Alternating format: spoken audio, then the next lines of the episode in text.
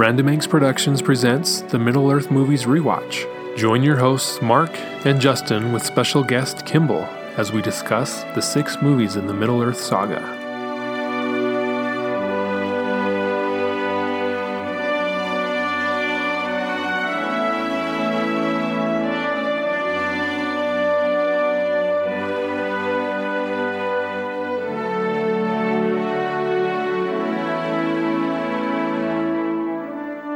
Welcome, everyone, to the Middle Earth Saga Rewatch series.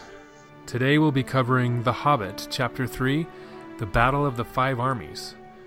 It's the last movie in the Hobbit trilogy, and it's the longest, but for me, it's my most favorite film of the trilogy, so that's good news for me. Uh, looking forward to talking The Hobbit with you guys, and as always, I have with me my co host, Marc. Hey guys, how's it going? And like the previous two episodes, we have a special guest, Kimball. Hello. We want to thank you for joining us once again, all the way from Texas. And we're glad to have you back on the podcast. Uh, thank you. It's good to be here again. This is great. Highlight of my week. yep. It's certainly enjoyable for us as well. So, uh, welcome once again. Um, so to get right into it, we finished up uh, chapter two, the desolation of Smaug, and overall we gave it a, a good review and felt like it was uh, a good overall story. Uh, Marc had a couple of nitpicks, but overall he didn't, he enjoyed it. And uh, the the ending of that film ended with Smaug on his way to destroy Lake Town, and we kind of left it as you know this impending doom. And then the movie ends, and we're left wondering, you know, what's going to happen, even though we kind of knew what was going to happen if you read the book. So this film starts off directly where the desolation of Smaug leaves off. Smaug is on his way to destroy Lake Town, and in all the the previous two movies, as well as in the Lord of the Ring movies, the films always start out with kind of a a flashback to you know a few years ago, uh, quite some time ago. You know, depends on the film, but they all start out with kind of a, a history of Middle Earth. And this is the only film that doesn't start out that way. It just jumps right back into the action where part two left off. And so we get thrown in the action. We we see the the people of Lake Town kind of scrambling to get out of town because they can tell that Smaug's on his way. They see him, and they're just trying to evacuate as soon as they can and as fast as they can. So I guess I just want to get your guys' opinion on that as far as you know instead of giving us a you know a five minute history on on Middle Earth, they jump right into the action in this film. How did that play well with with you guys, and what did you think of of that? All right, so let's let's start with you, Kimball. Okay. Um, well, I guess I didn't notice that it didn't have a history lesson until you pointed it out. Okay. And to me, it didn't change it as much. I wasn't like let down or expecting one. I thought it flowed well because this was the film that left with such a big cliffhanger. You know, it delved right into it because a lot of times, um, whenever stories try to leave you hanging, um, they'll keep you hanging even more so. And I don't like that because you just want to know what happens. And yeah. so instead of just teasing us for a half hour and then finally showing Lake Town, uh, the movies just really get us right back into it without skipping a beat, and I like that. But when I first watched it, it's uh, once Smaug decimated the town and then he died. I thought, well, now what's going to happen? Uh-huh. I didn't know. I wasn't too familiar with the story when I first watched it. I just thought, well, there's that's the end. It happened so quickly. yeah. but, but then that's whenever you see the title, The Battle of the Five Armies, and that's really the climax of the movie, which I thought was was good. Yeah, yeah. Um, some good points there. Uh, for you, Marc, with being that this one kind of just jumped right back into the action, what was your initial reaction, or did you even notice it like like Kimball didn't notice it? Uh, no, it was it was good, kind of right back into the action. I like it picked up right where it stopped uh, you know, so we didn't have to, you know, take a, I don't know, detour through memory town, you know, kind of like what you're saying. But uh, no, I I thought the battle was pretty good. Um, the it, the only part I thought was weird about the battle that really kind of downed me about the battle is when Bard killed uh, killed the dragon, and mostly because I thought it was silliness, right? Where he's like having his son be the the arrow holder, and it's like, here, son, let me whip this metal thing right back and fling it at your face. You know, like I've shot arrows, and it just for me that was kind of weird, but I liked it overall. It was uh, it was great. Um, you know, it's cool to see the master of the town finally get his justice. Yeah. You know, that's that was happy days for me. So uh, overall, I liked it. Just jumping right into it, and uh, um, it was interesting to kind of see Thorin's, uh, you know, kind of. I, like he brushed it aside, like he didn't care. It's like, oh, it's them that are dealing it with it now, you know. Yeah. Um, who cares? And all the other dwarves were were worried about it. Yeah. Yeah, I kind of I'm, I'm, along with you guys. Uh, I didn't even realize that there wasn't that you know little history part of it in the first of the film until afterwards. I was thinking about it and I was like, did it even have one? So it, I didn't miss it. Is what I'm saying. And it was great to just start off right off the bat. Smaug is coming. You know what's going to happen. Chaos is going to break out. You know there's going to be lots of fire and death and you know how's it going to go down. So I thought it was a great way to just jump right into where we left off with the last film. Um, yeah, and with uh, with Bard shooting Smaug with a black arrow, uh, that was kind of the same way. You know, I've shot a bow and arrow before, and I know that the the string from the bow follows through a little bit, right? so when he's flinging that arrow off his son's shoulder, the string is going to hit him in the face. right? That's what that, I'm saying. I didn't think that was very smart, but and I even looked for it this time. I was like, okay, do we see it actually hit him, or what happened? They just, you know, nothing happened to him really. So I I thought they could have done that a little bit different, but because that didn't happen in the book, right? It was he just shot a normal. yeah, so or something. It, right? it was it was still a black arrow. Yeah. Uh, shot in the book, you know, and it was I don't know one that didn't pass down through generations. You know, his father had had it before him, and he's always recovered it. And then he just shot it out of a regular bow and arrow. Yeah. Uh, I mean, I like how they did it with the, you know, that mechanic that the dwarves had made to kill dragons. I I thought that was neat. Yeah. I just thought it was kind of weird that he, he shot this arrow made for like this mechanical thing out of a normal bow and arrow string attached to two sides of a and I don't know, like a watchtower, yeah. uh, is with his son's face aiming it. Yeah. it's kind of strange, but I mean, it was still good. I just, you know, I think they were trying to be a little too clever there. Yeah, and that's the thing is, you know, you don't want to watch a movie and start thinking about, well, you know, is the the string from the bow gonna hit him in the face? You know, because that takes you out of the what's going on, the action, right? So I think, like you said, they were just being a little bit too clever and you know, people who have used bows, they're like, oh, that's not really smart. so, but yeah, small nitpick, no big deal, really. It was a cool scene overall. So, Smaug, I think you had mentioned last episode, Marc, that you wanted to see Smaug more powerful, more uh, vicious type thing. And I think we see that in this first part. You know, he just unleashes fire and doom upon Lake Town and just destroys it over. You know, he makes several passes over the town, and I think we see we saw a little bit of it in the first film in the flashback there when he attacks Dale, but they didn't really reveal the dragon until the second movie. So we kind of saw what was going on, but not really. But here in in this film with Lake Town, we see everything. You know, we just see how how vicious Smaug is. Uh, I don't know. Did it meet your expectations of what Smaug would be like in in this film anyway? In this scene, Marc? Uh, yeah. Or yeah. still wanting know, more? He was pretty ruthless, you know. Um, as far as it goes, you know, just wanton destruction. Uh, you know, really all about getting um, even. You know, gonna destroy this this town. They disturbed him. You know, everyone's dead. So I I like that part. You know, um, so yeah, you know, overall, I I I enjoyed the the entire sequence right there. It was great. Okay. Cool. Uh, so the survivors, you know, Lake Town's destroyed. Some people survive, some people don't. Like we see the the master, like you said, and and his servants get totally wiped out as Smaug actually falls on them, and the survivors make their way. The survivors make their way to the shore and kind of gather on the shore, and we see Alfred, the the master of Lake Town's servant guy. Um, he survives.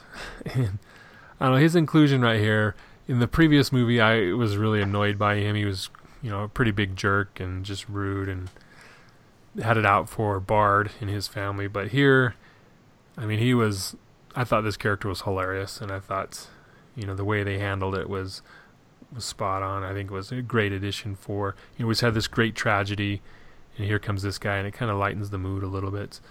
Um, so for you, Kimball, what did you think of Alfred and his character in this in this part when they're reaching the shore? Yeah, like you said, it does kind of lighten the mood from the tragedy. He like he's crawling on on the on the beach, and then he like pushes the woman's head yeah. right into the water, and he doesn't even care.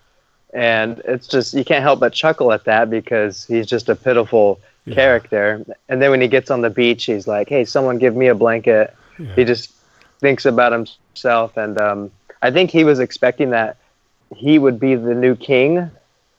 And when he sees Bard, he's a little disappointed because he knows that Bard isn't going to accept Alfred as the new ruler. Um, so that was that was fun seeing that um, disappointment on his face, and he was kind of let down from Bard still being alive. Yeah, yeah, and he tried his best to to get into Bard's good graces, you know, like by saying, "Oh, Bard's the new king," and he raises his hand. And Bard's like, "Get away from me, dude." know? And then Alfred's like, "I was just thinking of of the children, the horrors, and the children." You know, he just made all these excuses, and it was it was quite hilarious. Uh, so they're there, and then we see Tauriel and Legolas come, join them, and they decide uh, that they need to go check out, you know, the the orcs from the north, and kind of see what's going on that way. So they take off to go up that way. Uh, to is it the Grundabag? Grund yeah, Gundabad. Gundabad art orcs, yeah. So they kind of go up there, and then there's some dwarves, uh, Fili and Kili. They they're there from you know, with the group from Lake Town, and they leave as well and make their way to the Lonely Mountain to meet up with their companions. But um, when they meet, when they reach the rest of the dwarves, we see more of Thorin, and kind of, you know, he's kind of still got this greed in his in his eyes, and he doesn't want to share his you know, he, he promised the people of Lake Town that he would share a portion of the gold with them for helping him out. He's kind of going back on his word and not wanting to share at all. And so it kind of dovetails into what we saw at the end of the last movie. He's continuing to be a little more greedy and he's starting to, you know, think back, you know, think of just himself. And in, we see in the in this part of the film where he's fixated on the gold and the treasure and trying to find the Arkenstone that he, he begins talking and, and acting like like Smaug did when he was alive and in charge of the Lonely Mountain and its treasure.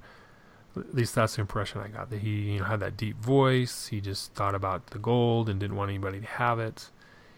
And uh, he starts turning on his his companions, his dwarven companions. He doesn't. He thinks that they one of them stole the Arkenstone because he can't find it, and so he starts to become very selfish. And after seeing a transformation in Thorin, in in the second film, he starts to come out and you know trust Bilbo and he wants to do good, but then he regresses. I think even even more than what he was before in the first movie. Um, so with you guys, what was your thoughts on Thorin and you know how he became so greedy and you know was there a resemblance to Smaug in, in your in your eyes? Marc, what do you think? Uh, yes, uh, I think it was more um, to do with.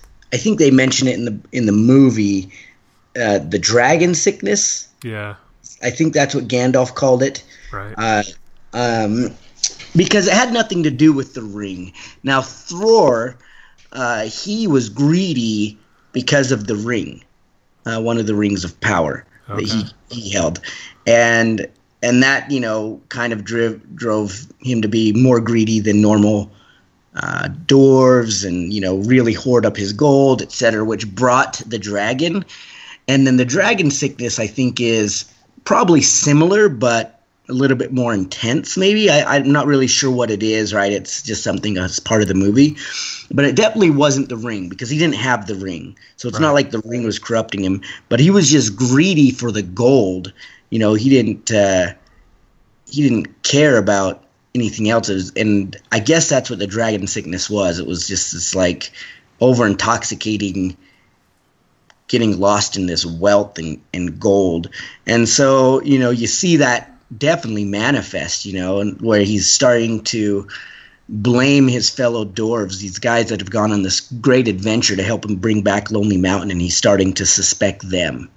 You know, he suspects everybody. He you know, he turns on his word from that he made, and Bilbo said to him, "Look, that you know the dwarf I met in in Hobbiton would never have turned, you know, never have gone back on his word ever, and you know, you're changed."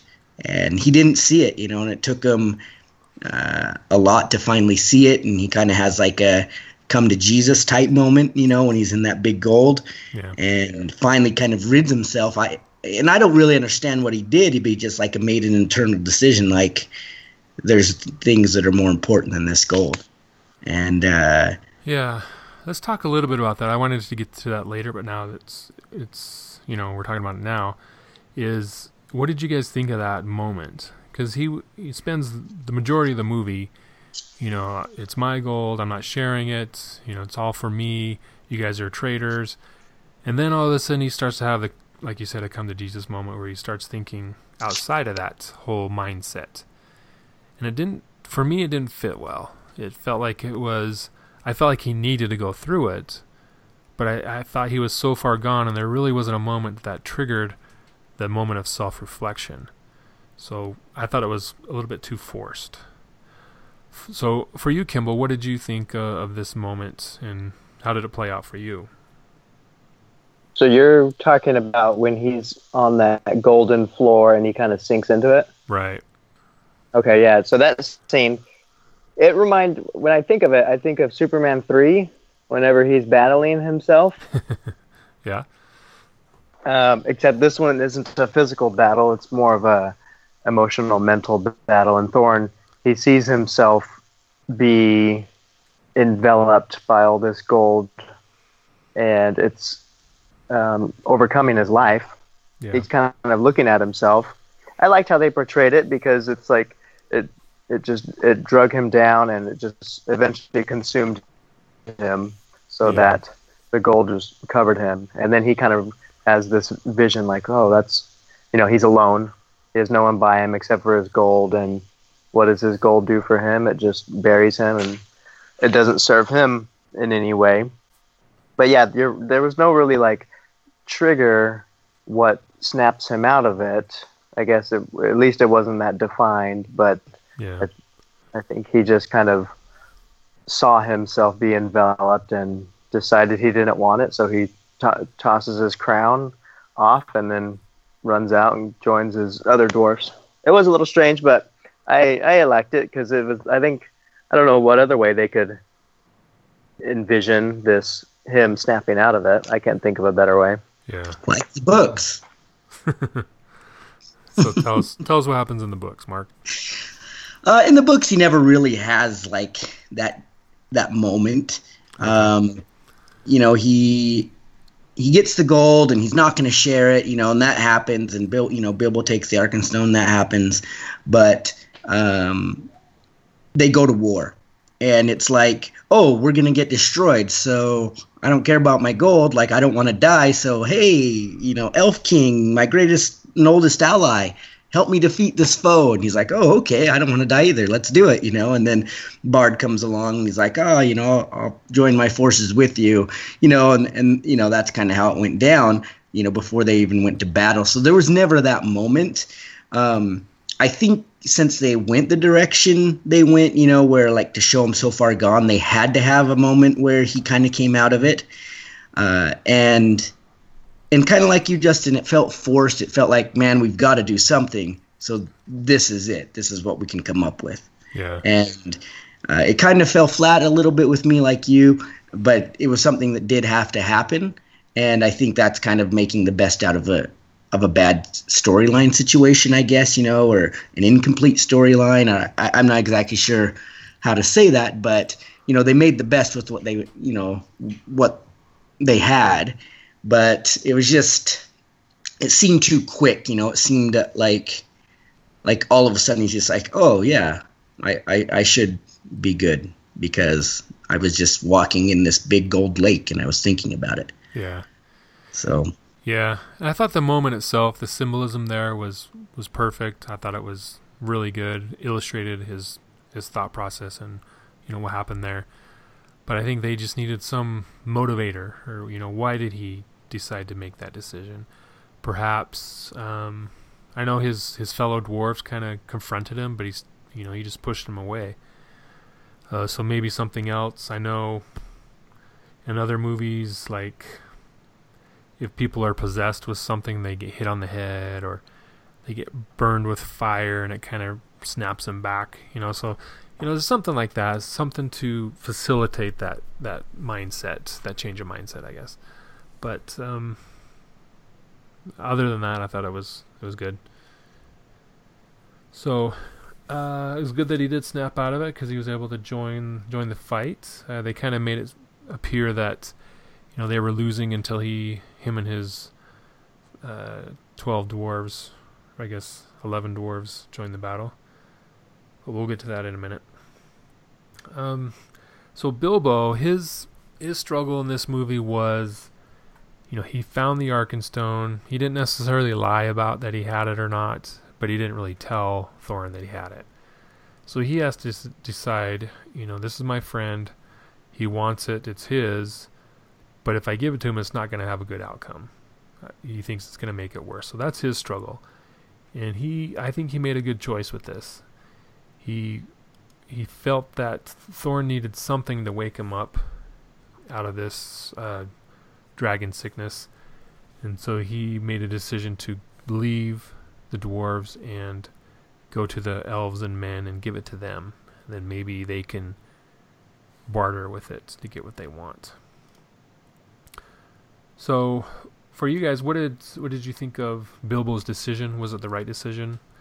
Um, I don't. It didn't work, but I still felt it was the right decision. What did you, what did you guys think about that, Marc? I think if he hadn't done that, it would have been worse.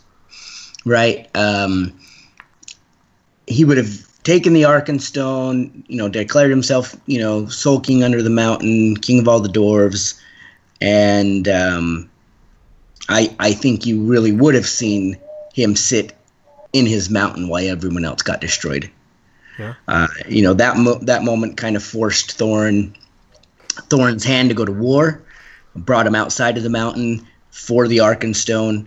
Uh, you know, so I think it was a key p- plot point that you know he, you know, like while he was out there fighting and he fought, you know, fought the um, the wargs and the goblins or orcs, that his motivation wasn't there because he wanted the freedom of men. His motivation was there until, you know, to uh, to win the Arkenstone back and you know it just happened to be he was exposed when the goblins and wargs attacked yeah. and it wasn't until the very end you know when he's on his deathbed that he really changes he really changes that moment when you know he says to bilbo like you know if more you know if more of us what does he say like um more of us thought about drinking and joy or whatever he says, you know, this would be a merrier place, you know?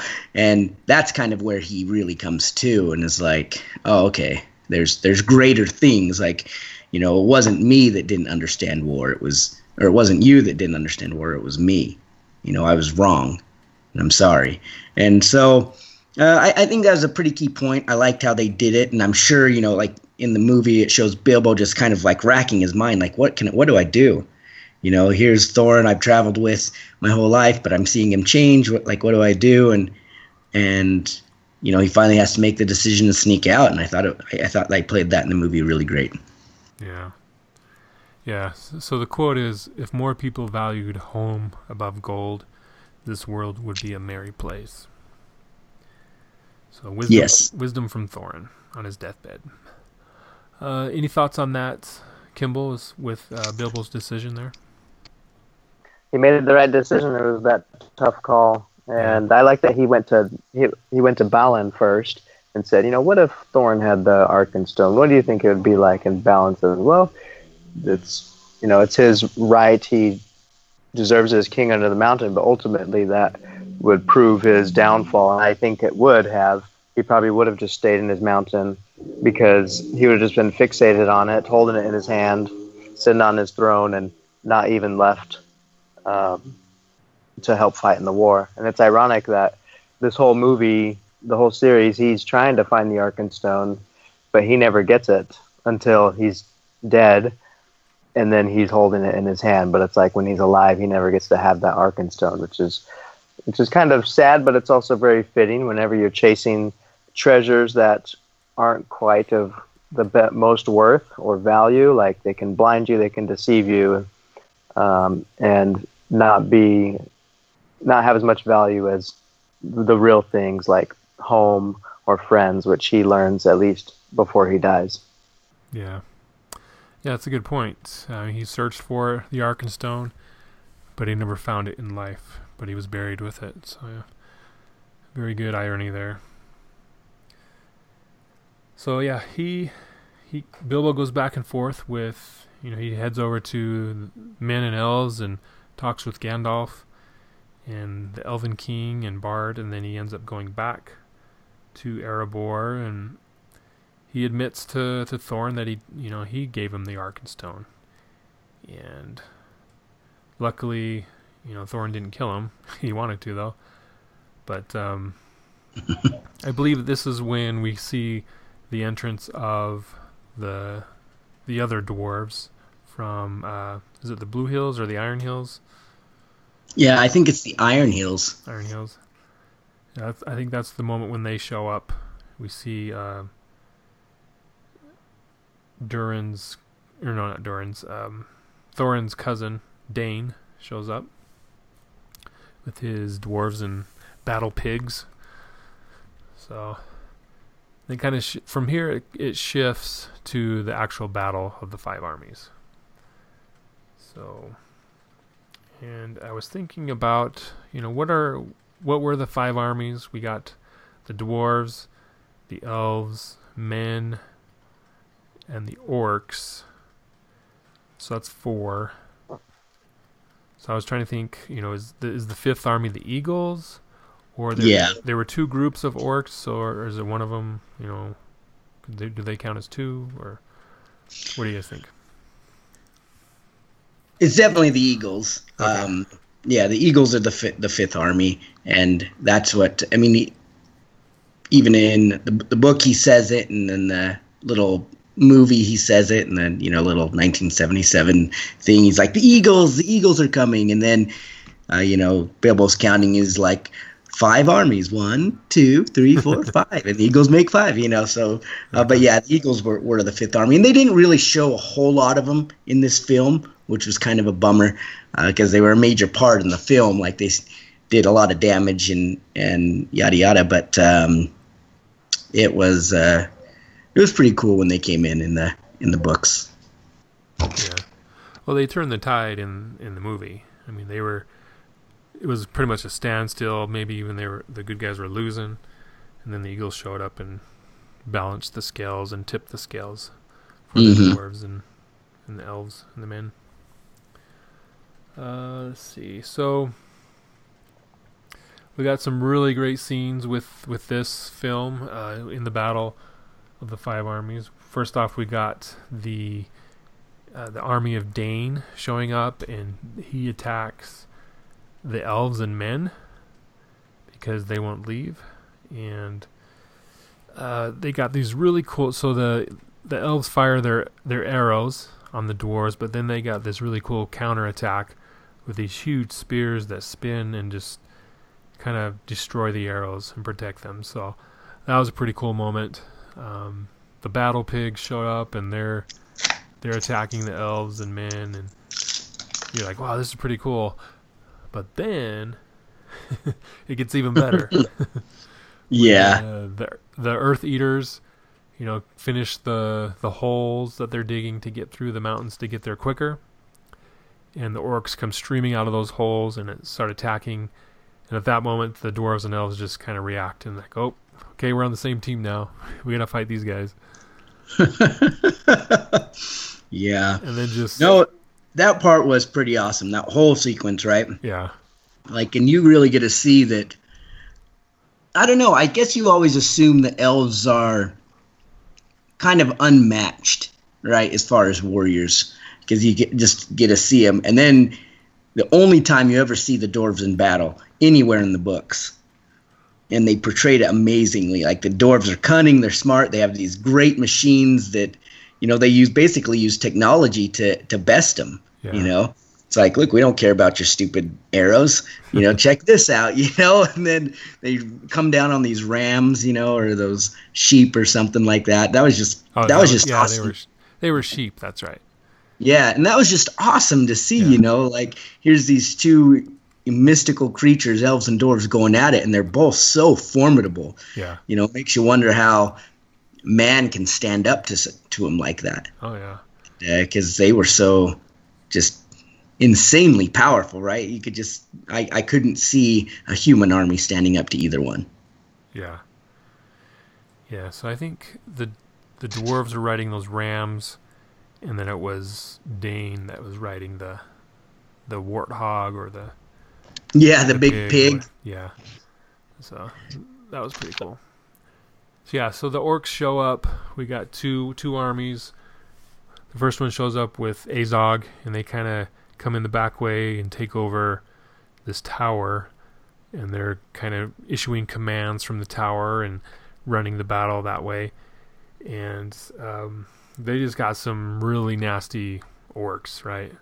We got the the big, just the big slow ones with the the big wooden baseball bat type thing, and then you got the ones with no legs and they have these big old rocks on their their arms, and the guy's driving them on sitting on his head, you know, kind of steering him around, and that guy's just going to town with those big old rocks, just killing elves and orcs, or no, elves and dwarves and, and men left and right. So you just got this, you know, death machine, this brutal army just coming in mowing through everybody, and it's pretty intense. Um.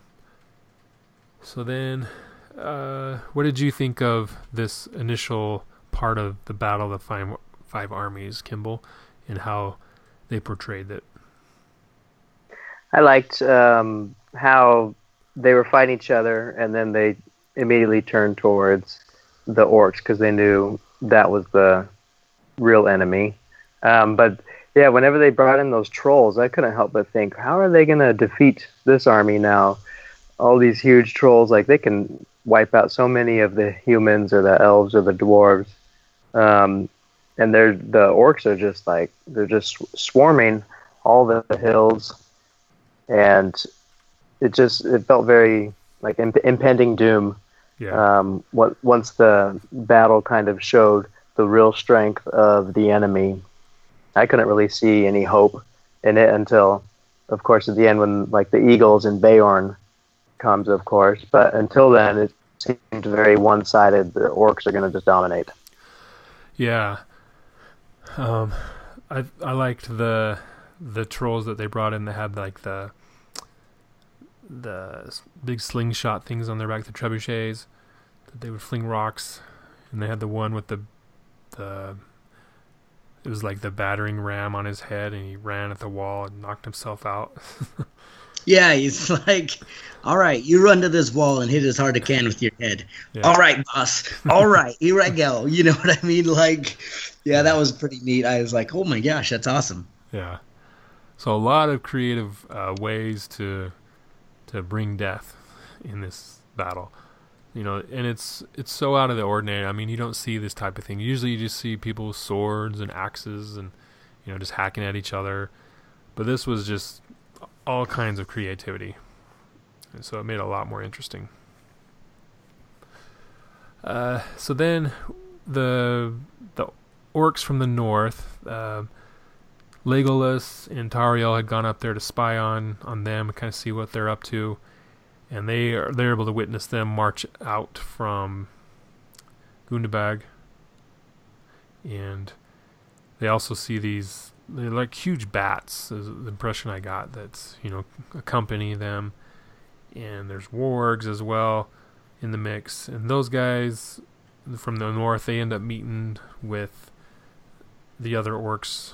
They they come in late, but come in from the north, so they're not expect the dwarves aren't expecting it and at that moment uh, that they arrived, Thorin and a few of, of his dwarves, along with Bilbo, they they've gone in to try and uh, attack the tower that Azog is using to direct the battle.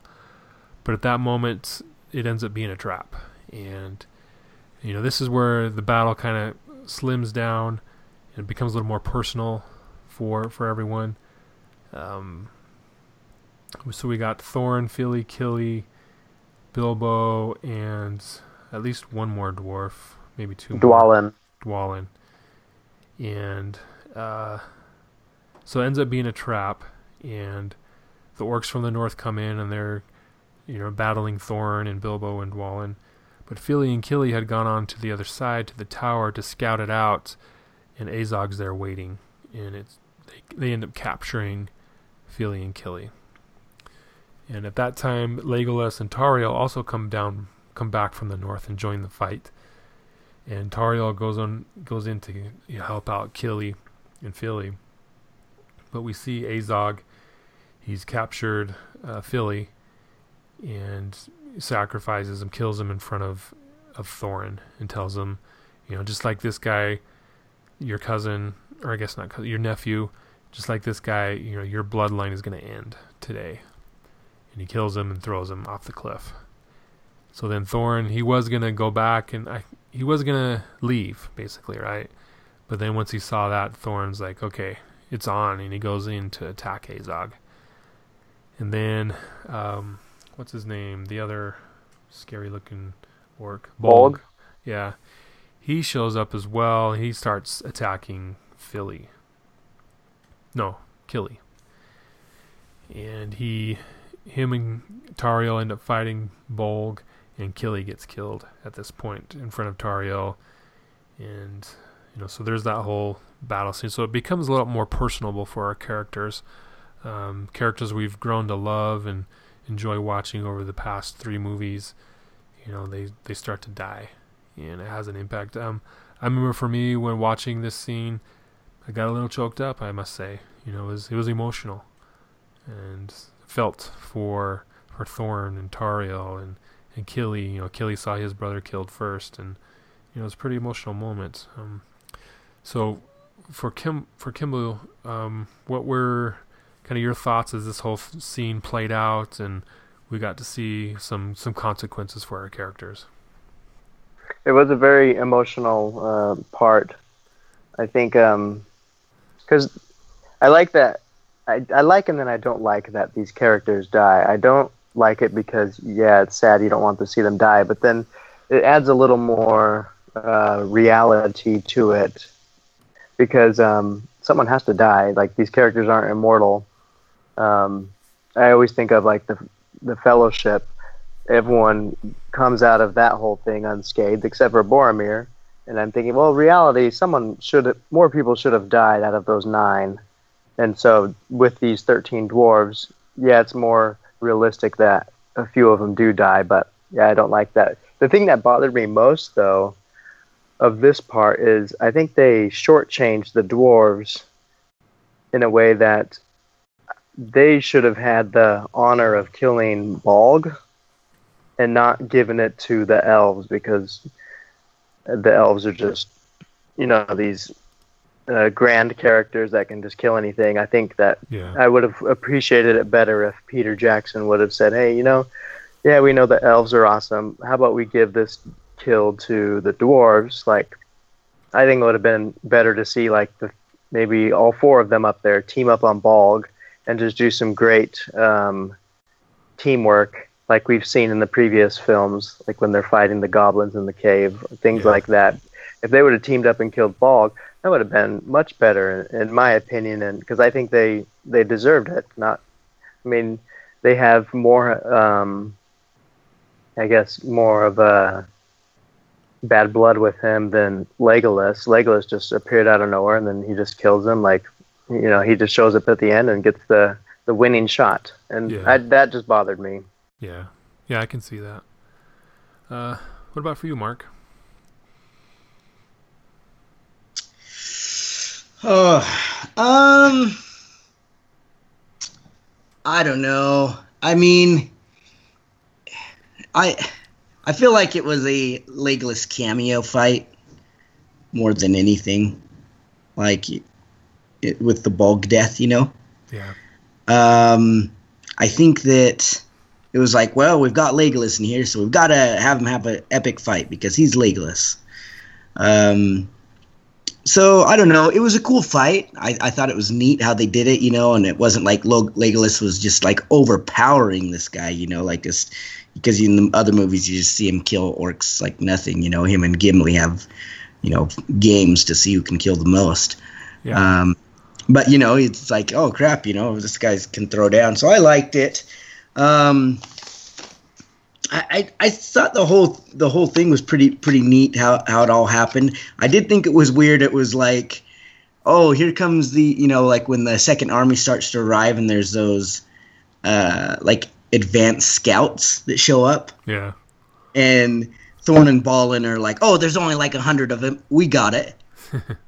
it's like like I always wonder like how did the goblins ever win a war? When they had like 10 million of them you know? I mean like what the heck you know? And uh, so I just thought that part was kind of funny because it was just like you know oh ain't no thing and then they just tear through them like not, nobody's business you know? Yeah. So I don't know overall it's pretty cool. Um, I wish we'd have got to see more of Beorn in this in the fight yeah. I mean, they in the extended version they did show like a couple cool things, but in the book, he, I mean, he's the one that kills um, Bolg. So I think I would have liked to see that. Okay. So I think the consensus is it shouldn't have been Lego Legolas. But no. Beorn or the dwarves themselves. Yeah, but like I said, I think it, they had to like it was you had Legolas in it, so they didn't really have a choice. They just you know, kind of had to add him in it. Yeah. All right.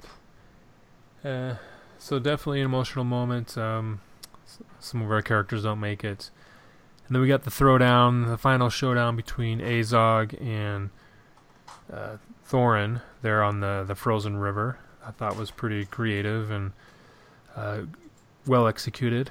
Um, the only part that kind of bothered me, and this is kind of a, a trope in a lot of movies, where you think, you know, the good guy, the hero's finally won, killed the, the villain, but then there's one last, you know, chance where the villain you thought was dead and now he's back and he gets in a stroke or two, but then eventually dies. And we kind of see that here where Azog was under the ice and somehow he's able to explode up through the ice and land on his feet and duel Thorin and pretty much deal a, a mortal blow to, to Thorin. But at the same time, Thorin is able to kill Azog. So he self he sacrifices himself to be able to get rid of Azog and get rid of him from the story. Um, up to that point, I liked it, but I just thought it was a little too contrived, a little too by the book, where up to that point, you know, it had all these great creative moments, a lot of cool things that you don't really see in movies, but then it ends like a lot of movies do. So, um, for you, Marc, you I think you had said or you mentioned that Azog was already dead in the books. Yeah, so in the books, Azog was killed. You know when they talk about that that big battle when uh, uh, I guess it's in the first Hobbit. Yeah. When they kind of reminisce about um, when they had that big battle in, at Moria. Yeah. And Thorin became the Oakenshield. Uh, during that battle, uh, he is killed by by Dain. Actually, Dain Iron. You know, and we see Dain in the the third one, his cousin. So he's that he actually killed um, Azog during that battle. Okay. So he doesn't actually exist. You know, he's he's gone by this time, and it was actually Bolg that was running things, not not Azog. But yeah, just like you, I thought that was a little weird. You know, as soon as it was happening when he was watching Azog float underneath him, like, oh, he's gonna open his eyes, he's yeah. gonna be alive, he's gonna do something. I mean, it was like, oh, great, you know, like you just ruined a cool sequence. Because let's get real. I mean, why wouldn't Thorin just take his sword and stab through the ice and kill? You know, just make sure, like, yeah. Oh, here's like my greatest enemy in all the world, and he's gonna just die because he froze in the water. How about I just make sure? And, and you know what I mean? so, yeah. But uh, I mean, you know, they had to bring it on because at first when he went into the water, I was like, "That's strange. How's how's Thorin gonna die?" Yeah. And then he was floating like, "Oh, there it is. There, here, here it comes. yeah. He's done." So, but good sequence, like you kind of kind of cheap. I felt like it was cheaply done. It was too cliche. Yeah. Yeah, I mean Thorn did have to die. Did it explain how he died in the in the book, or was he just? I remember he just died a you know, hero's death in the battle somehow. Right? Yeah. He, it doesn't say a lot because this part of the book kind of follows Bilbo, yeah. and Bilbo was knocked out by a rock. Right. Right. Like for the entire battle, and so you don't really get too much. But what it does say is that. Um, Fili and Kili died protecting him because he was injured. They were, you know, they were, you know, trying to protect him, and then he just succumbed to his injuries. I think he just had too many injuries, yeah. and and died. Okay. All right. Uh, but we do get to see some character development with Thorin. I mean, he kind of regressed with the the dragon sickness and being greedy, but in the end, he's when he snaps out of it, he kind of makes up for it.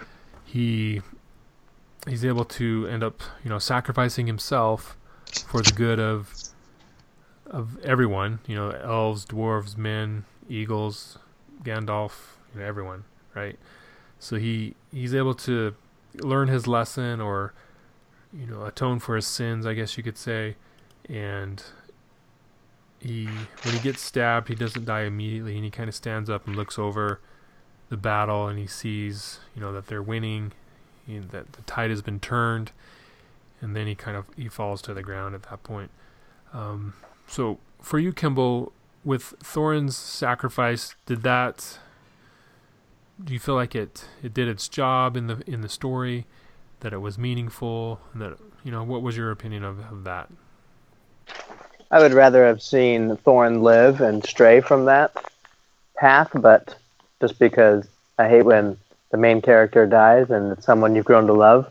Yeah. But I did like kind of how they they did it, where you can see the realization where Thorn understands, okay, if I'm going to kill this guy and save everyone else, I'm going to have to give my life. So yeah. that's when he re- he relaxes on his sword and he gets impaled. But then um, he just quickly gets Orcrist, his sword, and he just stabs Azog, and then Azog flips on his back. And I like how Thorn just stares him down until the life goes out of Azog's eyes. And I thought that was cool because it's like, you know, Thorn's like, haha, I got you. You're not, you didn't kill me. So like, yes, yes, Azog did kill Thorn, but Azog doesn't know that for sure. He died first. So he doesn't get that satisfaction from killing Thorin, whereas Thorn was able to watch him do that. Yeah. And I think you mentioned that you see it played out on his face that he realizes what has to be done. And I thought that moment was portrayed really well because you do see it reflected in his eyes. You know that understanding. He's like, well, you know, this is it. This is what has to happen, and he he accepts that decision. Um, so we have his sacrifice. We also have you know some other characters sacrificed uh, for the greater good.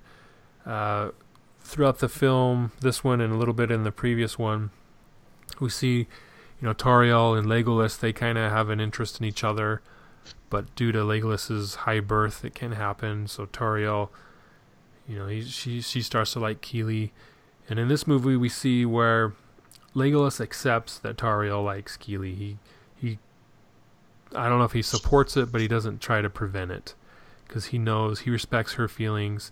So he gives a little bit of himself and his feelings to sacrifice for Tauriel. And then we see in the end that Tauriel, you know, she intervenes with Kili and and Bolg in their battle to try and distract, you know, Bolg from from hurting Kili, but it doesn't work, and he ends up getting killed. And then he turns on Tauriel and tries to kill her, and then Legolas intervenes and tries to save Tauriel, which he does. So there's this, you know, triangle, love triangle, I guess you could say, but they're all willing to sacrifice for each other because they care about the other person that much. They're willing to, you know, essentially let themselves die for the other person, even though they know they the other person likes another person. So I thought that was an interesting dynamic there that they had with those three characters. Uh, even though it's not in the book, right, Marc? Uh, yeah, that's made up. None of those people existed in the book. That's that's insane. except except one. Yeah. But uh, no, I mean, yeah, it was kind of a weird little love triangle there, you know. Um, but hey, I guess I guess it works in the movies. Yeah. And when Kili is stabbed by that huge old spear that Bolg has, I it looked like um, Kili was mouthing something to Tauriel as he was dying, but it wasn't obvious. I don't know if you guys caught that or knew. I didn't know. I, I don't even know if he was. It just kind of looked like he was. Did you hmm. notice that, Kimball? I didn't, but I can picture it in my mind that I think yeah, he's probably moving his mouth. He's probably saying like, "I'm better than Legolas" or something. yeah. yeah. So, um, yeah, I'll have to go back and watch it. That's just something I thought of while I was watching it, but I didn't want to stop. I wasn't in a position to stop it and slow it down and all that. So, probably saying "I love you" in Dwarven. yeah. but he did give Tauriel his his rock, right? His precious rock, and I thought that was a good, a good. Uh, oh, that his mom gave him, right? Yeah.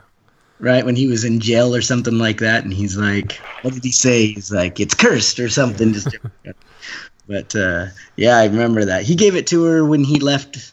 They left uh, the remnants of Lake Town, right? Yeah. Okay. Yep. Uh, so then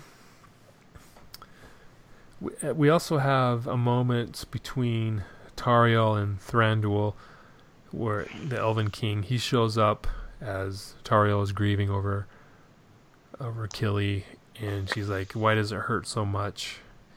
And he he acquiesces and says, "Because it was real." Even though earlier he had he had told her as a barb, you know, kind of a, a dig at her, you know, it's not real. The feelings you feel for this dwarf aren't real. But in the end, he recognizes that you know, for her it was real. And I thought that was pretty pretty cool moment between them. You know, they grew to respect each other there in that moment, and the animosity kind of wasn't a big deal as much as they were able to recognize, you know, the pain that each other has has had towards someone they care about. Mm-hmm. Um, yeah, so I I wanted to talk about that a little bit. Okay. So Thranduil's been pretty cold throughout up until this point. He's kind of been a jerk um, to everyone around him.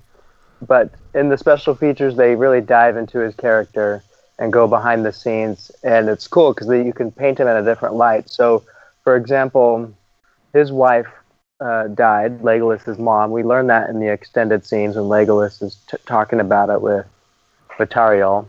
So you kind of learn a little bit that Thranduil, well, you know, he, he lost his wife, so he's going to be a little bitter and cold when other people are in love, like what happens every day in life.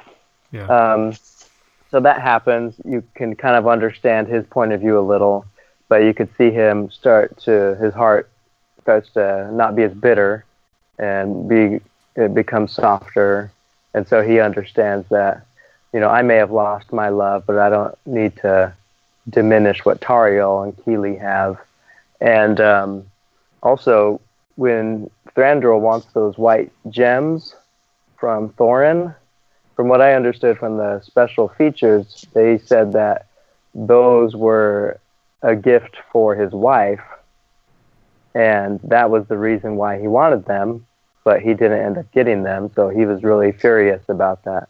So there was another um, tribute towards his wife, and then also in the second movie, when they're going into Mirkwood Forest, you can see a statue that Gandalf looks at.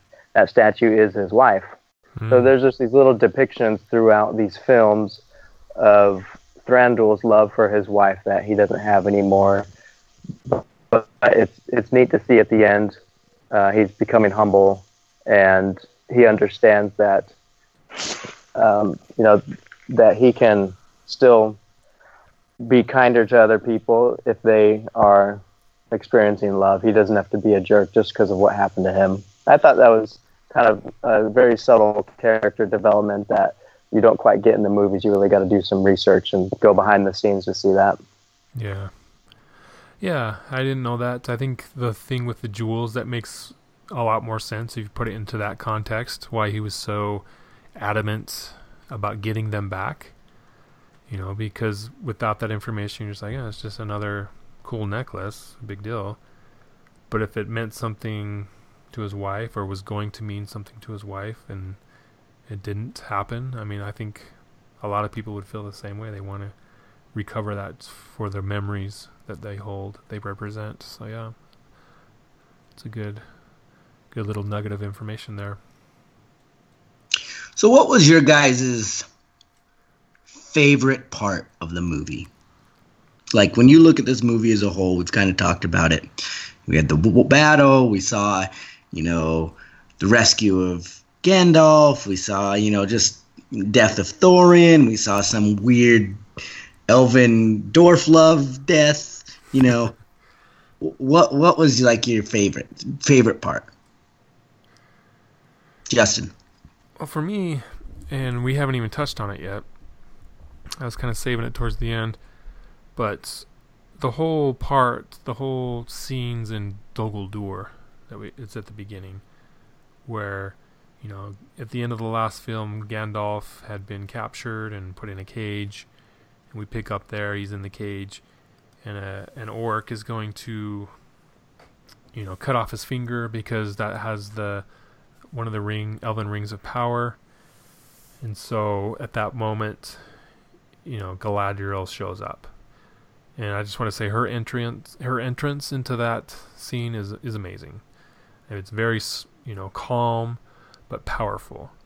Mm-hmm. So I thought that was that was awesome. And then she shows up, and then Elrond shows up, Saruman shows up, and even Radagast comes in there for a little bit.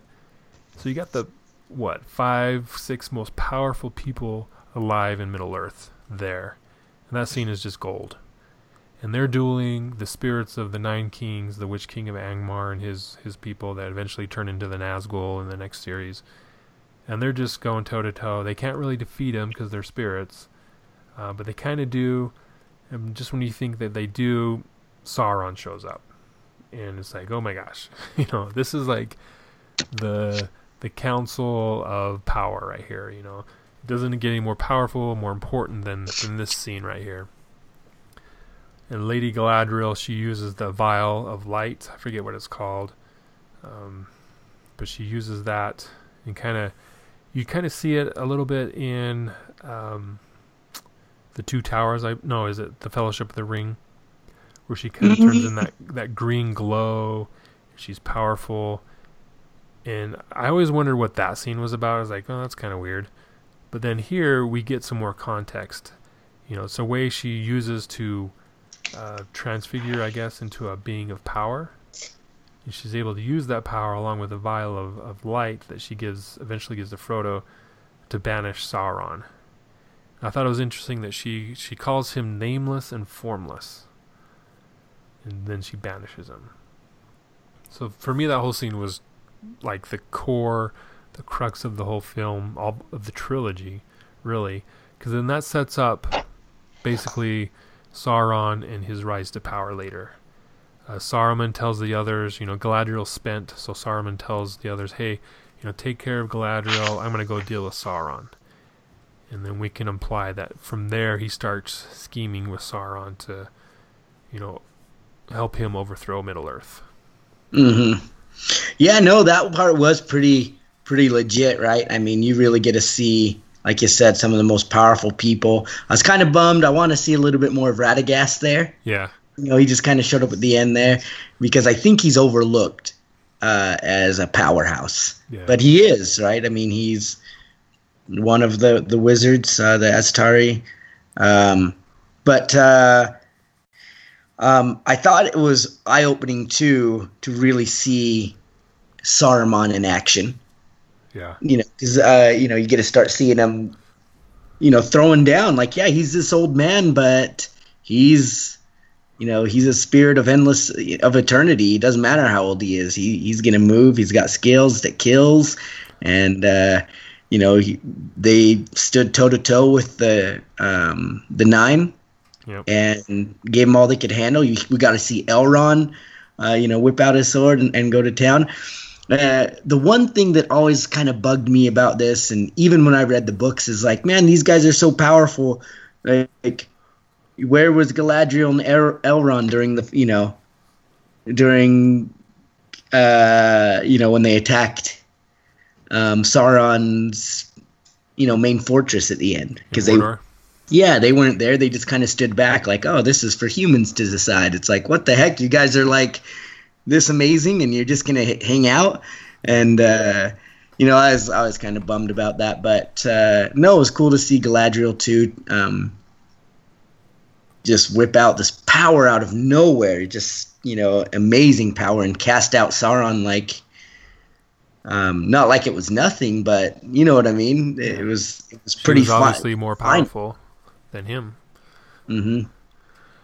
Yeah, definitely. So no, it was a it was a really good scene. I liked it. Uh, the whole fighting sequence, him, you know, her going in and telling that work, I'm gonna take him, and if you stop me, I'll, I'll, kill you. Yeah. You know, I'll destroy you. And sure enough, with a wave of her hand, he was bones and everything else, and yep. just that quick, you know. And it was it was really good, really good sequence. I did like that.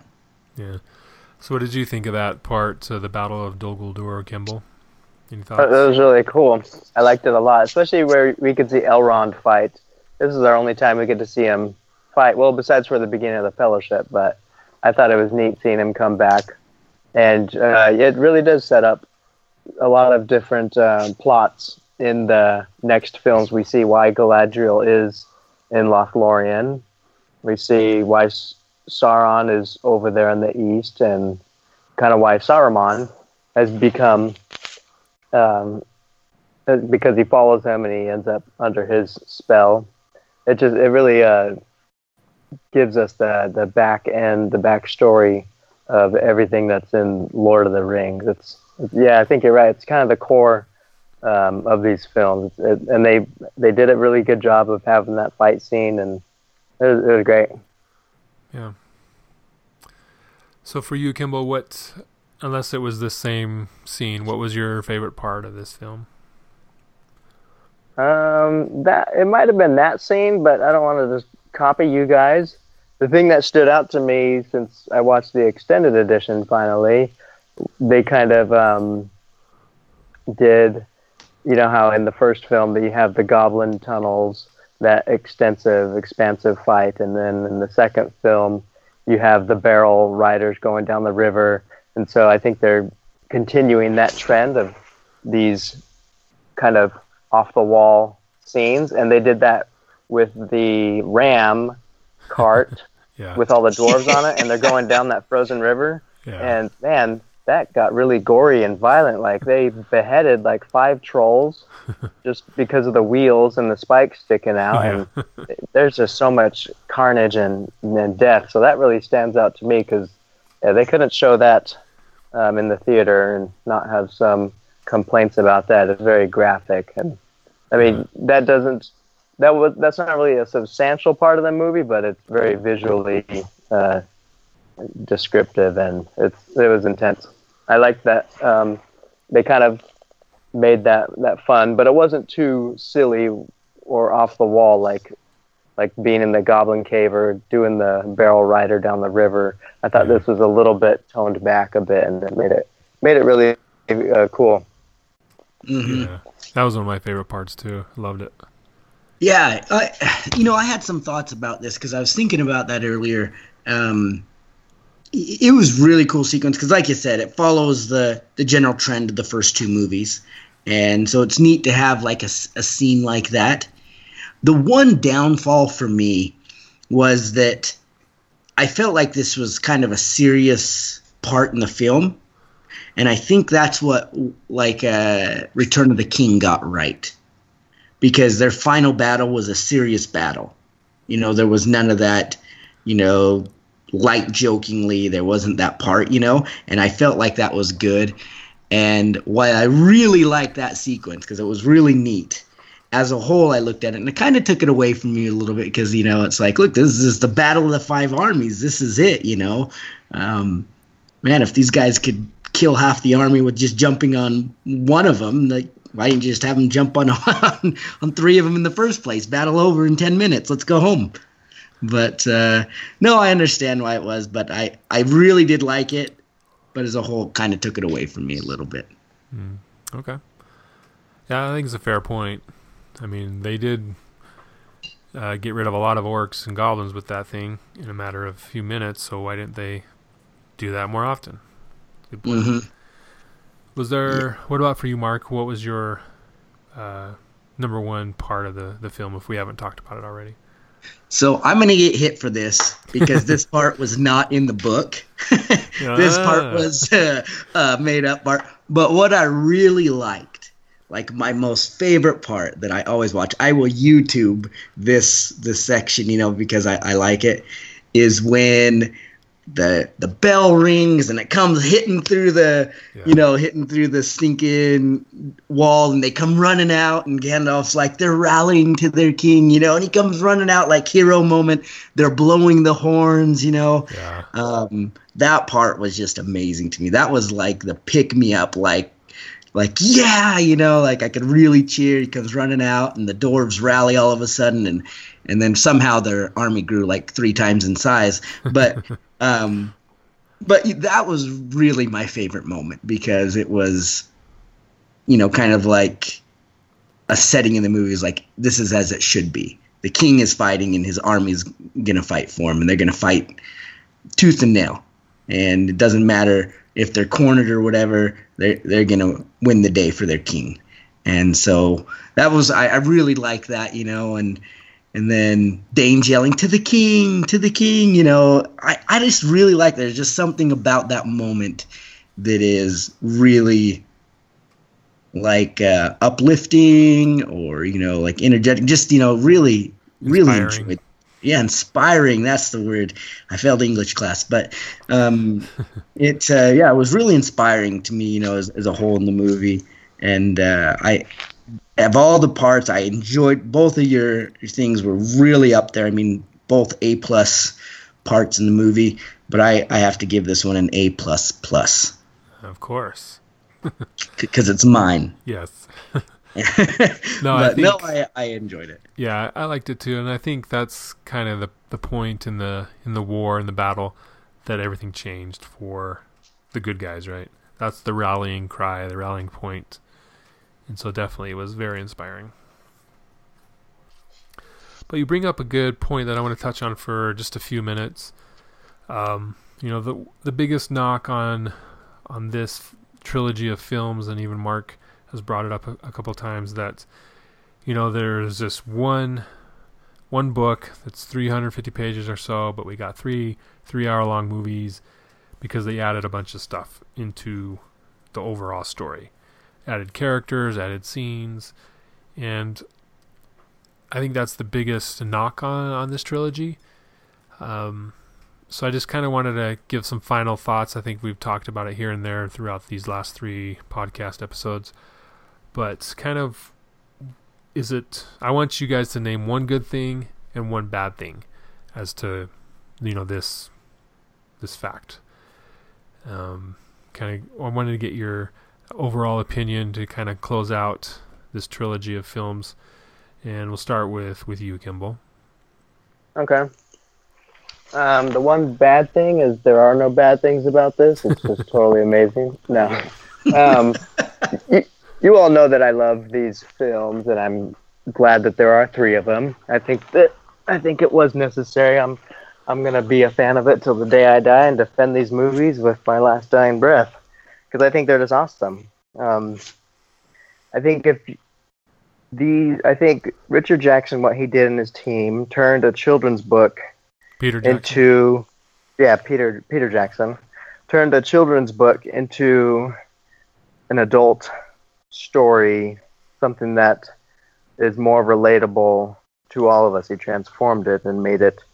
I think he they made it better. And if those haters that want to be the fan of the book, well, you got that 1978 cartoon film, which I think does perfect justice to it, and if you're a fan of that, well, you got your movie. Go watch that. But I think this one just does it so much better. This is, in my opinion, one of the few movies that does a better job in telling the story than the book.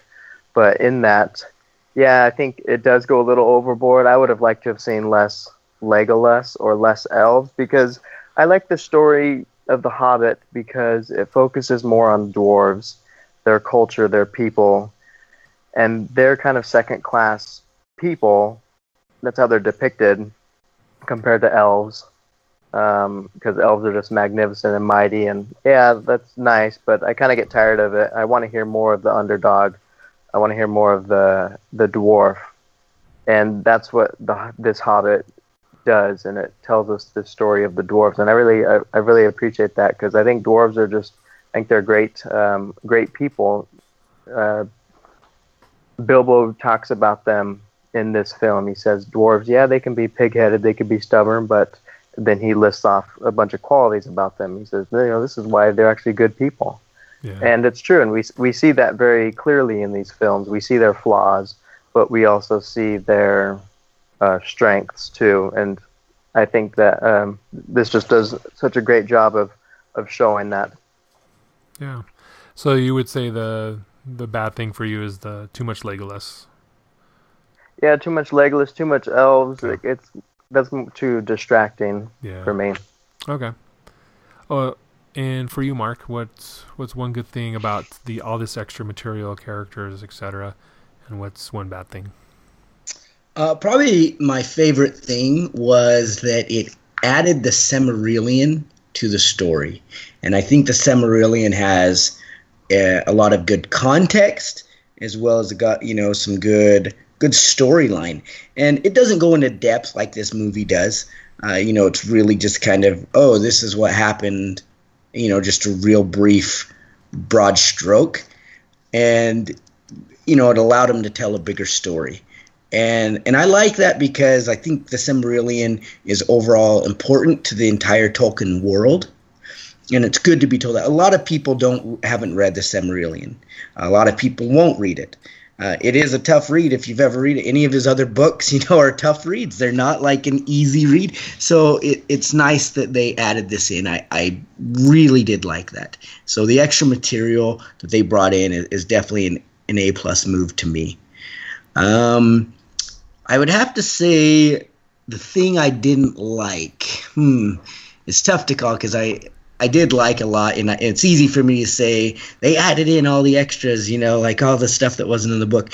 But overall, I, I, I still enjoyed it, you know, but just as an avid reader, it took away from it a little from me. But I think the one thing that I would have to say that just bothered me was not giving Bilbo his hero moment with the spiders.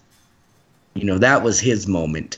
And I think it really kind of took away. And they did a lot to give him his other hero moments, I know, in the movie and stuff. But I think throughout the books, that was his one huge hero moment. He just, you know, defeated this entire band of uh, of spiders and ran him off by himself. And we just didn't get to see that. You know, he fought some weird grub on the ground and recovered his ring, and that was really it. That was kind of his thing. So that was probably the one thing I just didn't like in general. Uh, is that, but overall, great movies, great as, a series as a whole. I mean, I definitely give it a strong A minus. I mean, I I'd give it an A, you know, uh, if it wasn't for a few things, but a strong A minus as a whole. You know, individual movies you can go back and forth, but I mean, you can't go wrong with this series. I, I think everyone should see it and watch it over and over again.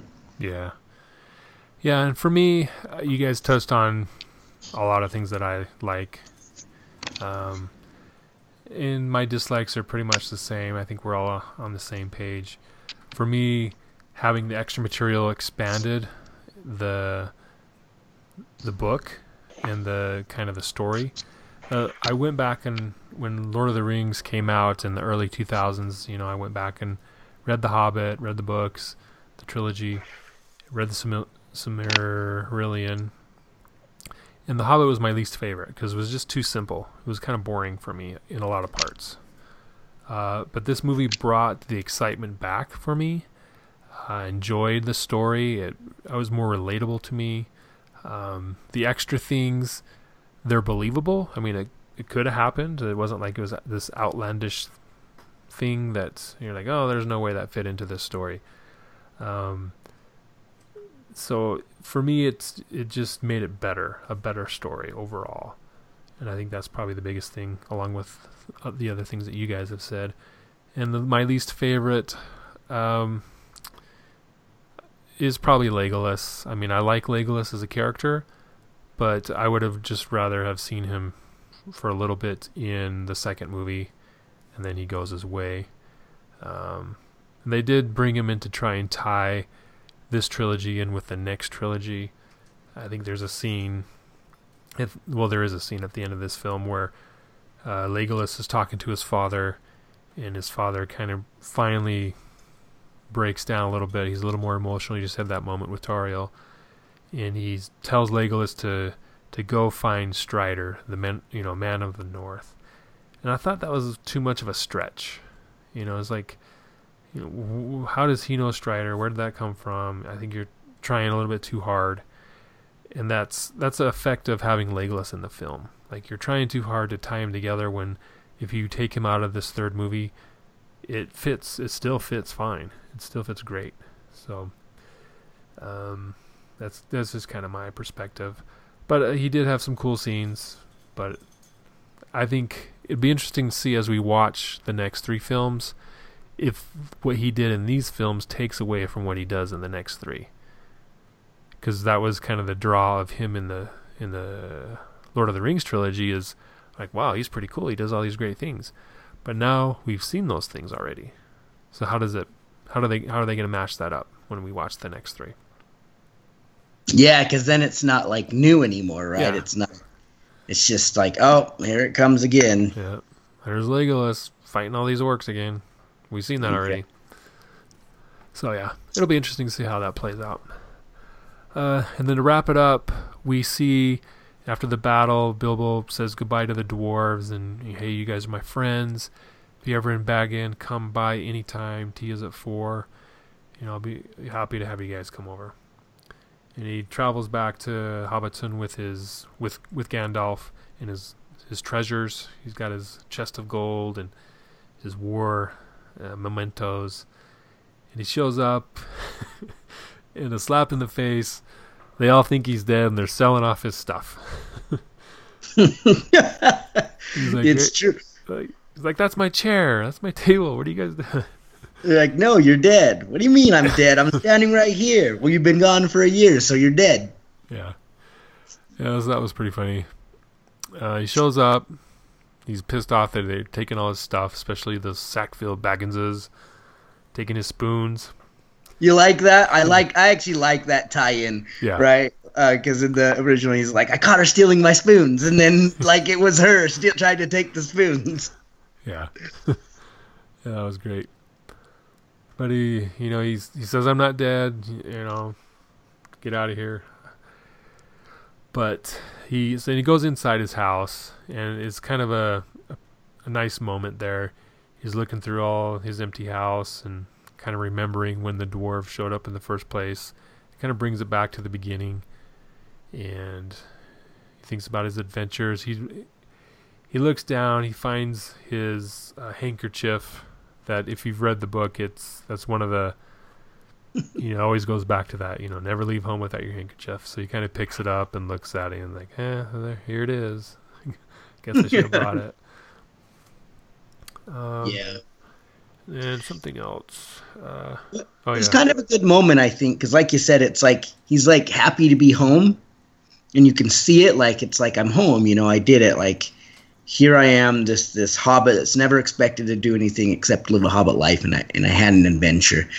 But then also you can kind of see it in him when it kind of fades out to his his old self. You know. Yeah that the whole time he's been longing to have another adventure. Even though he was back and he was happy to be back, like he just wanted to have another adventure.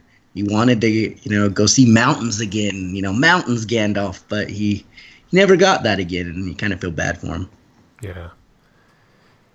Yeah, and so then, like you said, it fades to the old Bilbo that we see in Lord of the Rings trilogy, and you hear a knock on the door, and he's all, "No, thank you."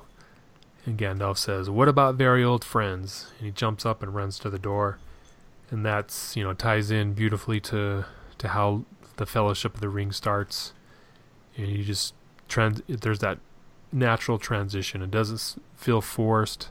Feels like you know it's always been a part of the the story, and that's just kind of how the movie ends. So, uh, for you, Kimball, what did you think of Bilbo coming home and finding out what's going on there?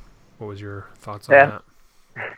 I thought that was funny how they were just uh, selling all his stuff um, and he has to kind of prove that it's him. yeah.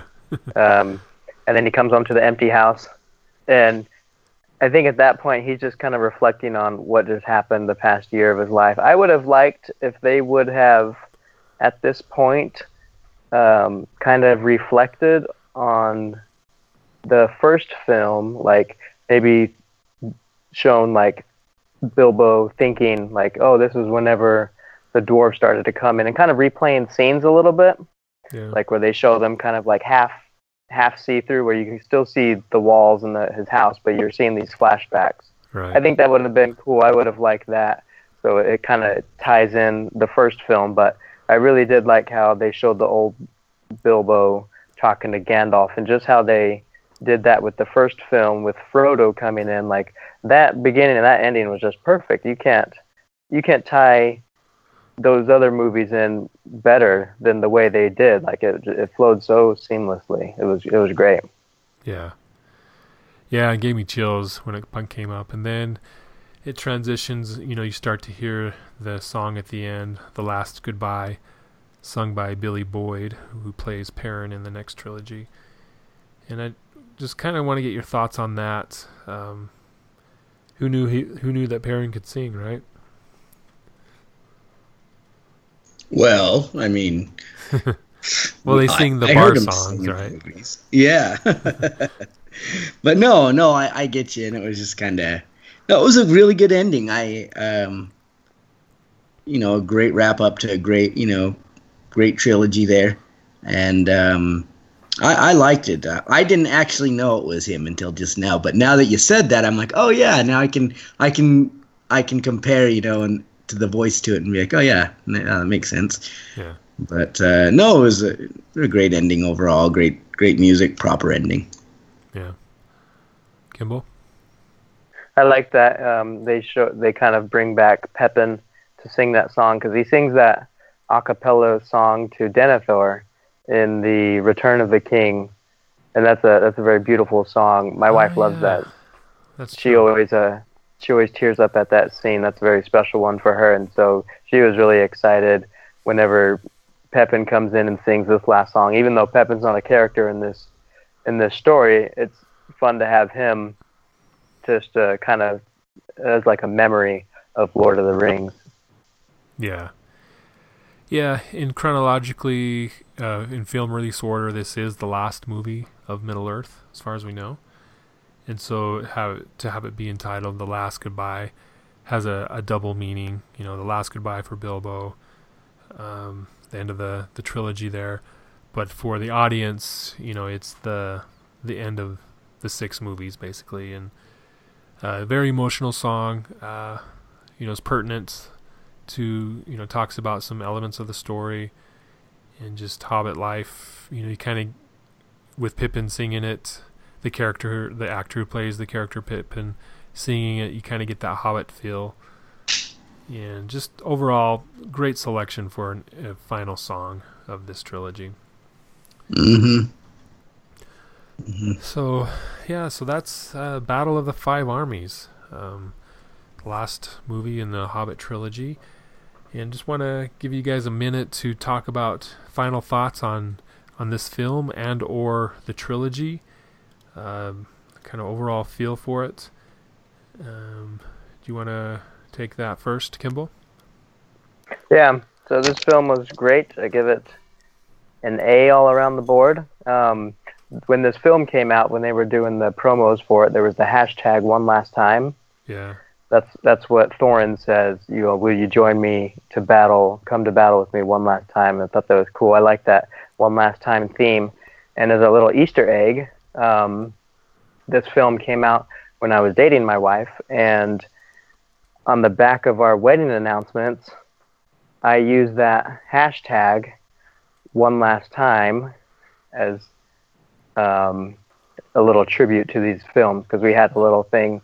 Um, we said like two people um, met in two different places, like fell in love. There was just like uh, incidences of two, and then at the at the bottom of that it says like fell in love, and then hashtag one last time. It was a little clever little jingle that I liked, and I wanted to place that in there. And so far, no one noticed it. I thought I would get some text messages, but I don't think anyone caught that little Easter egg. So I just wanted to include that. I really like these films; they're great, and I'm excited to uh, continue into the Middle Earth universe and going forward into Lord of the Rings. Yeah, cool. Yeah, I did. I didn't notice it. Sorry. I'll have to go back. Did you get not get my wedding invite? No, I did. I didn't. I probably saw it, but I was like, didn't put it together. So, my bad. It's pretty cool though. What about for you, Mark? Final uh, thoughts.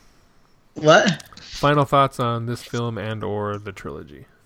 Yeah, um you know, we just kind of talked about, you know, the last goodbye and uh, you know, the song and that's just kind of like what it was. I mean, this I think this whole series J.R. R, you know, Tolkien created a world and a and a book writing style and everything that that was so appropriate and it kind of opened the gates to what we're seeing today. He's kind of like the first forerunner that really did it.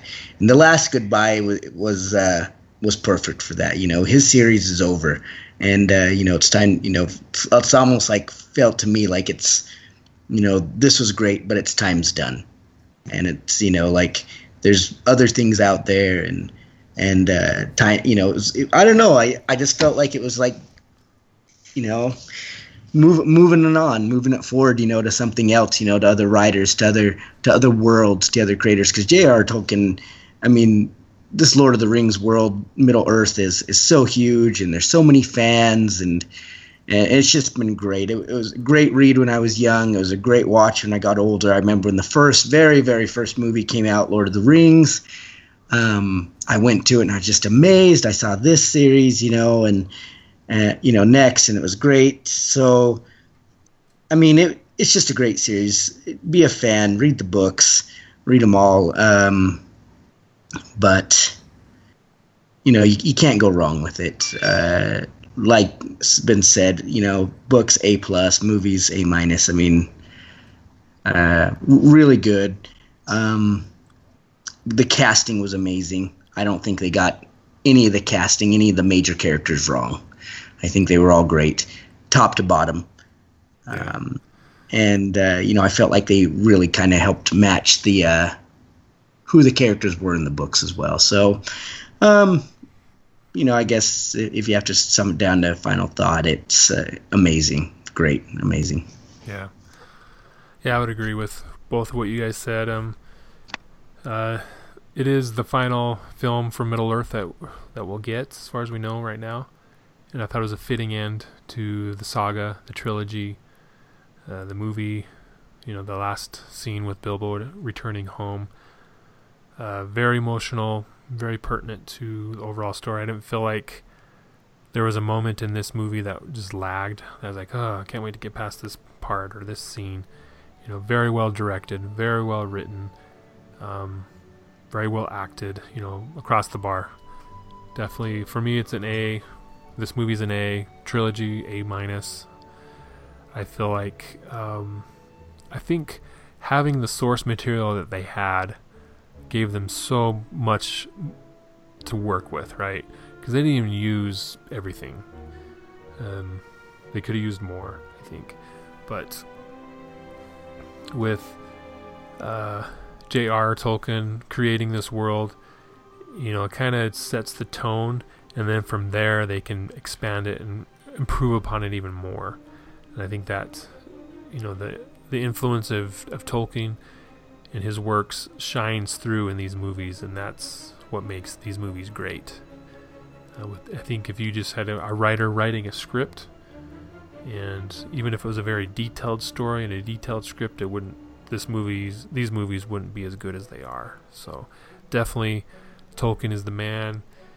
Peter Jackson did a great job of, you know, translating what he wrote into visual form and audio form as well cuz the the soundtracks, the audio design, you know, everything that we hear in these films was amazing as well as what we saw. So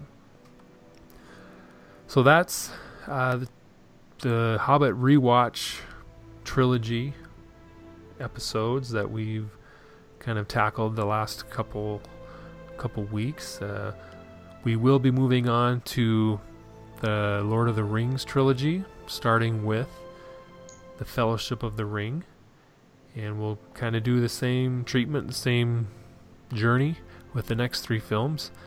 I'm looking forward to it, and I know that um, the both of you are, are great Tolkien fans as well as fans of these movies, and I think we'll continue to have a great time.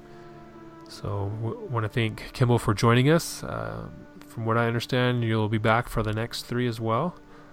Mm-hmm. Great. And then, Marc, as always, it's great to have you chime in and let us know what it wasn't in the book. I, we give you a lot of grief for it, but I think it's I think it's very important to have to know hey, this part was in the book. This was, you know, Tolkien's vision, and this is Peter Jackson's interpretation or addition. I think it's it's just as important as anything else to, to have that differentiate differentiate differentiate. yeah, that word. So, I mean, it brings an extra element to to the podcast, I believe. So, thank you for all that you know you've read and contribute to this these episodes. So. I want to thank you guys for listening. We're happy that you're taking time out of your day and your life to listen to this, and hopefully we'll have you guys uh, participate online and you know chime in on, what your thoughts are of this movie as well as the whole saga that we're rewatching. We want to hear what you guys have to say. Feel free to join us on Facebook, facebook.com slash randomangst, as well as Twitter or Instagram. You can also email us at randomangst at me.com. And as always, you can find us on iTunes, soundcloud.com slash randomangst, on Stitcher by searching for randomangst, and on our website, randomangst.com. We will be pushing some content, some exclusive content, to our Patreon account. And you can find us there, patreon.com slash randomangst. And we encourage you to check that out in the future. And we want to thank you guys once again for joining us on this podcast. And we look forward to talking about the Fellowship of the Ring next time. So we'll catch you guys next time. See you guys.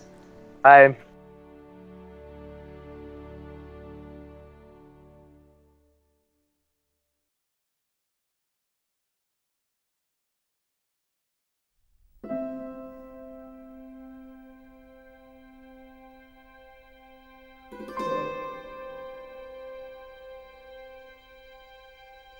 Saw the light fade from the sky. On the wind I heard a sigh. As the snowflakes cover my fallen brothers, I will say this last goodbye. Night is now falling.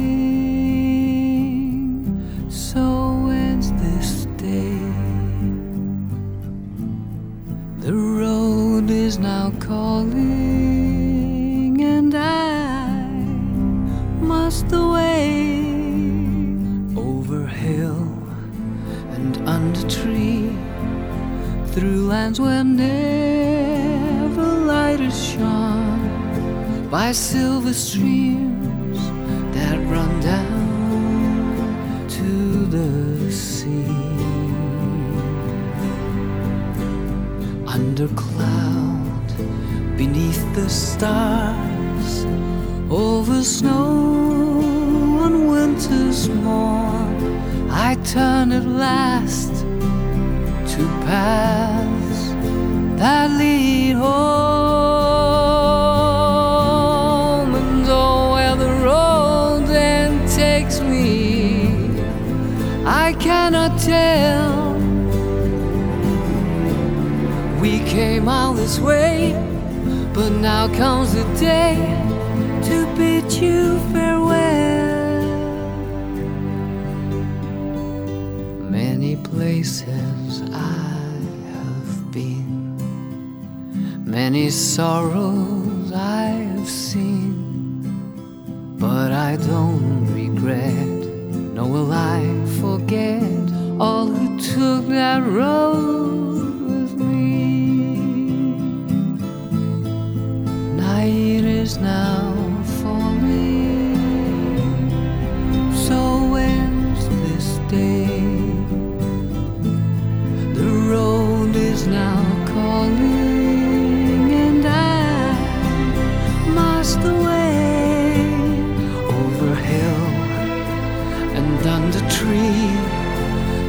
lands where never light is shone by silver streams that run down to the sea. To these memories I will hold. With your blessing, I will go to turn at last to paths